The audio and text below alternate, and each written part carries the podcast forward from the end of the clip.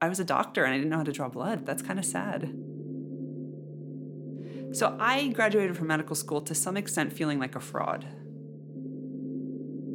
And so then I started my internship and I had to do three months of medicine. And I was in a hospital in the Bronx and it was a very intense environment. It was dealing with a huge caseload of very medically ill patients. It was a huge jump from being a medical student with, you know, virtually no responsibility clinically to actually having patients that I was responsible for.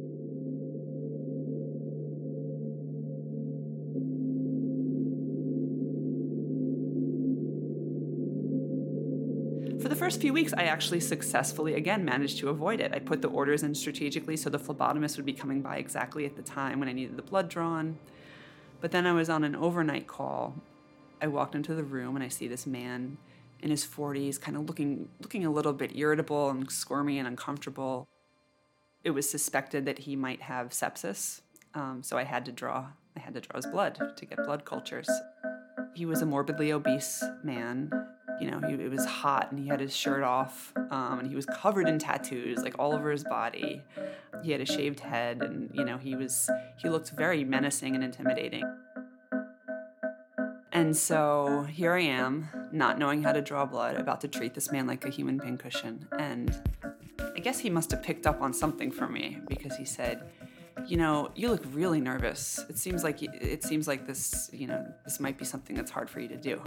He said, Listen, it's not hard to draw blood. I was a heroin addict. I injected myself with heroin.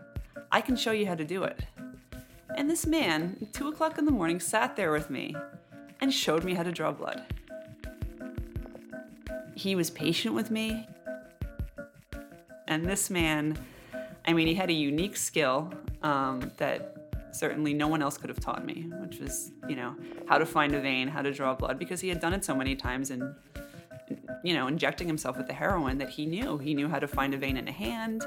He let me practice on both arms. He said, It doesn't hurt me. You can do it. Just, you know, and, and, he, and he said, Don't think about it. Just do it, you know, and just, uh, you know, just be in the moment. And, and it was just such an such a miraculous encounter and in a way it's like both of us redeemed ourselves that night you know he redeemed himself from years and years of drug use to ha- to to using that you know that skill i guess if you can call it that that he acquired from the drug use to, to train a, a doctor and i redeemed myself by avoiding drawing blood in medical school by actually learning how to do it. And then i did it throughout the rest of my medical rotation with no problem